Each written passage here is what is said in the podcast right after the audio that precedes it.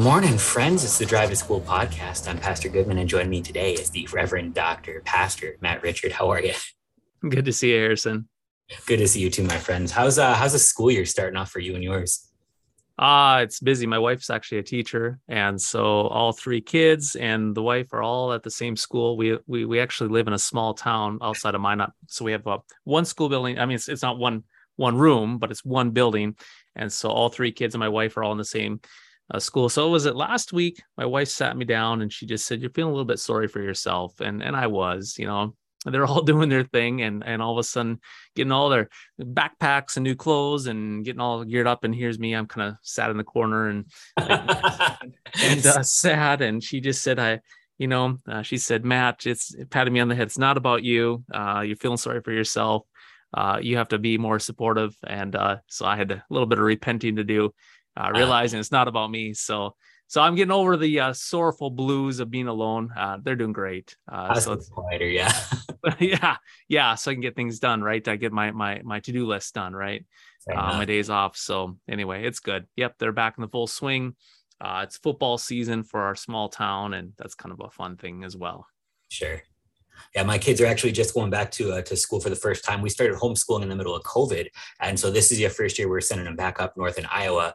Um, and so uh, it, has been it's been quiet. They've been having fun, real excited about it, but um, it's it's just it's a different environment. We had them sort of always sort of around for the last two and a half years, and uh, and so yeah. yeah, now we're we're doing kind of the same thing. We're we're knocking out more around the house, and uh, it, it's just sort of it, the, the, excitement was palpable, but I, I, mean, it sort of comes with its own little um, anxiety thing too. And, and maybe it's because it's sort of their first year in a new school.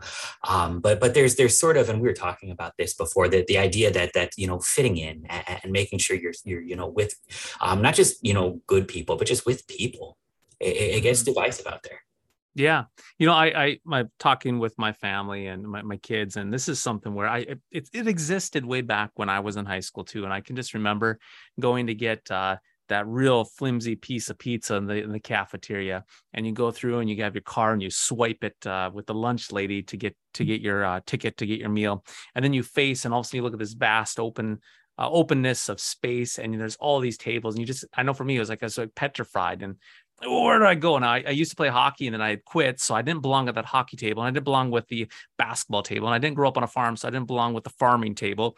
And then I wasn't uh, goth. So I didn't belong on that table. So it's like, which table do you go to? And and our society and school has this way of, and it I don't know if it's I don't think it's even intentional, but we form these little cliques, these little groups, and sometimes we can be feel paralyzed. Uh, I know even as adults, but especially as youth, you know, where do I belong? Which group do I belong in? Then you have to spend all this energy trying to get into this group.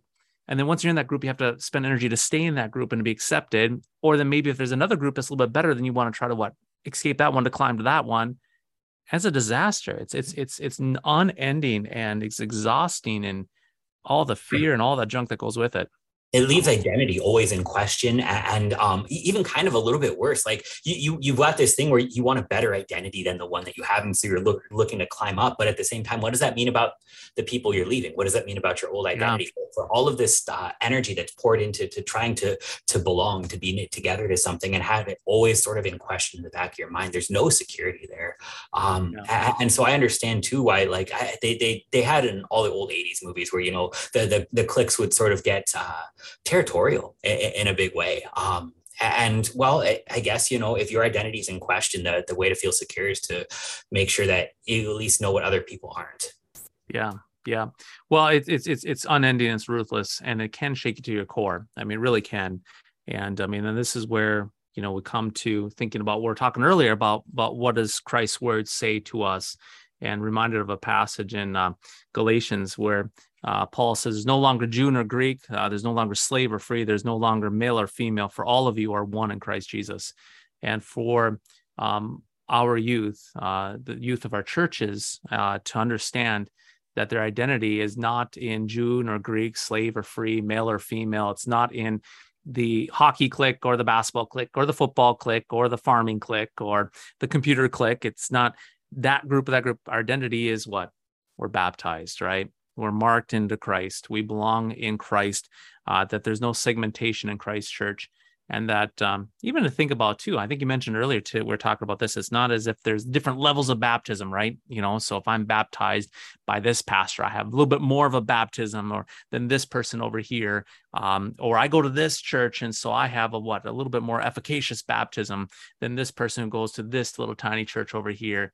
Uh, it's one baptism there's one christ there's one forgiveness there's one hope and one resurrection Right. And this is such an important thing that, that you have a firm identity as, as valuable, as loved, as pure and holy, as somebody who belongs, uh, rooted in, in Christ before you start to do any of these other things, because now um, it, it's that much harder to sort of deal with. I, before, at least, you know, back back in the 1900s when I grew up, uh, you could sort of escape this stuff a little bit. You would go home and then you could stop, you know, trying to form an identity and you could just be yourself and sort of gather strength to go and do it the next day. Now, now you carry it around on your phone um, and, and it's everywhere there. Um, and, and, so the idea that you would have sort of a sure identity so that you can you can go and be friends, so that you can go and, and exist as somebody who likes hockey or farming or, or whatever else that you do. Uh, but but you don't have to earn a place there anymore because that's that's sort of what Jesus is saying. He's not saying that there's no more gender anymore. He's saying you're not more or less because of it the the the, op, the impetus of it isn't um, male or female, but it's one in Christ Jesus, right?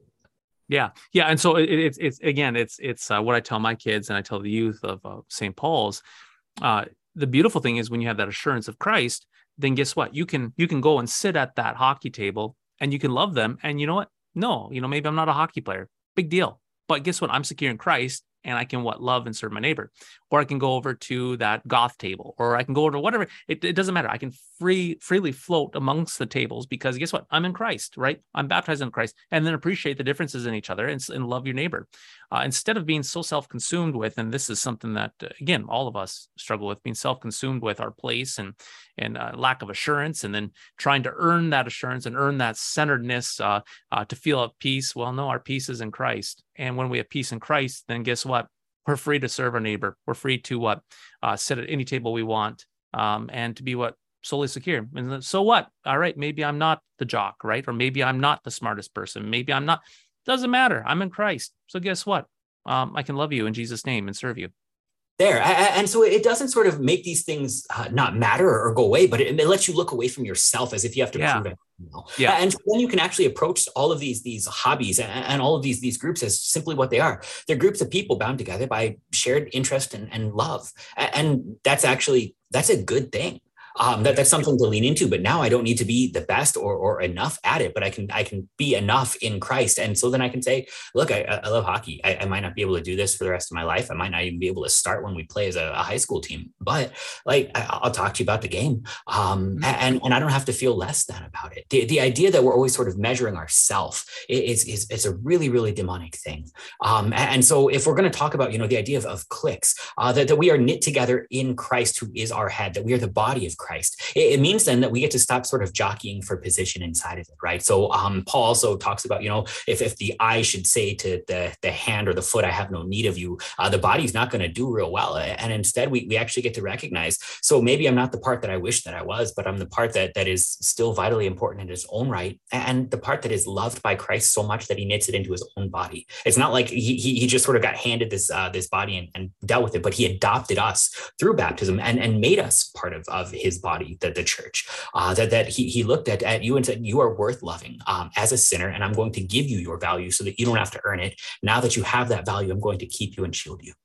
Mm, absolutely. Absolutely. And it's, and again it's it's that that freedom i mean and i think you hit this earlier too it's this idea of always comparing our worth with other people uh, boy, I mean, we're going to be preaching on uh, the Sunday here with the uh, the parable of the tax collector and the Pharisee. And the Pharisees, like, I think you got, I'm not like these other people. He's measuring himself with everybody else around him and trying to, well, okay, I'm not like those people. I'm above them. And and and I'm sure in the back of his mind, he's probably saying, well, I'm not quite as above, you know, I'm below this guy over here, uh, uh, below this guy over here.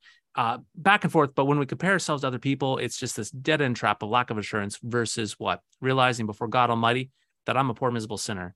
But thanks be to God, I'm forgiven, I'm redeemed, I'm adopted in Christ. And therefore, if I'm adopted in Christ, then what can your man say to me? I'm free.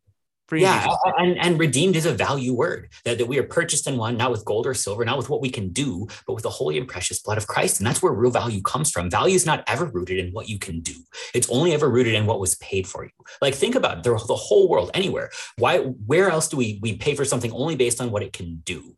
Um, you, you can go to the shoe store and, and, you can get the Jordans for you know two hundred bucks. Some on the, the, the they pay thousands of dollars for these shoes that don't actually make you any different. Than it's just that people are willing to pay for it.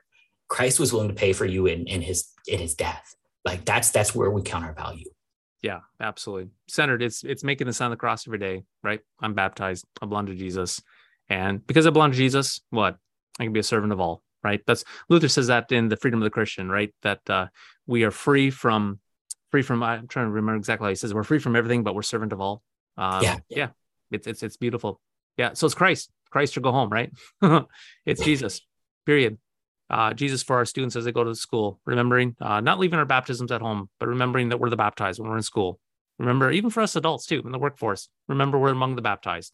And um, that gives us assurance. And instead of what, looking internally, measuring ourselves to other people, all that other kind of stuff, just Christ. Perfect. Pastor, thanks so much for joining us today. Thanks, Harrison. Good to see you. You too. Bye.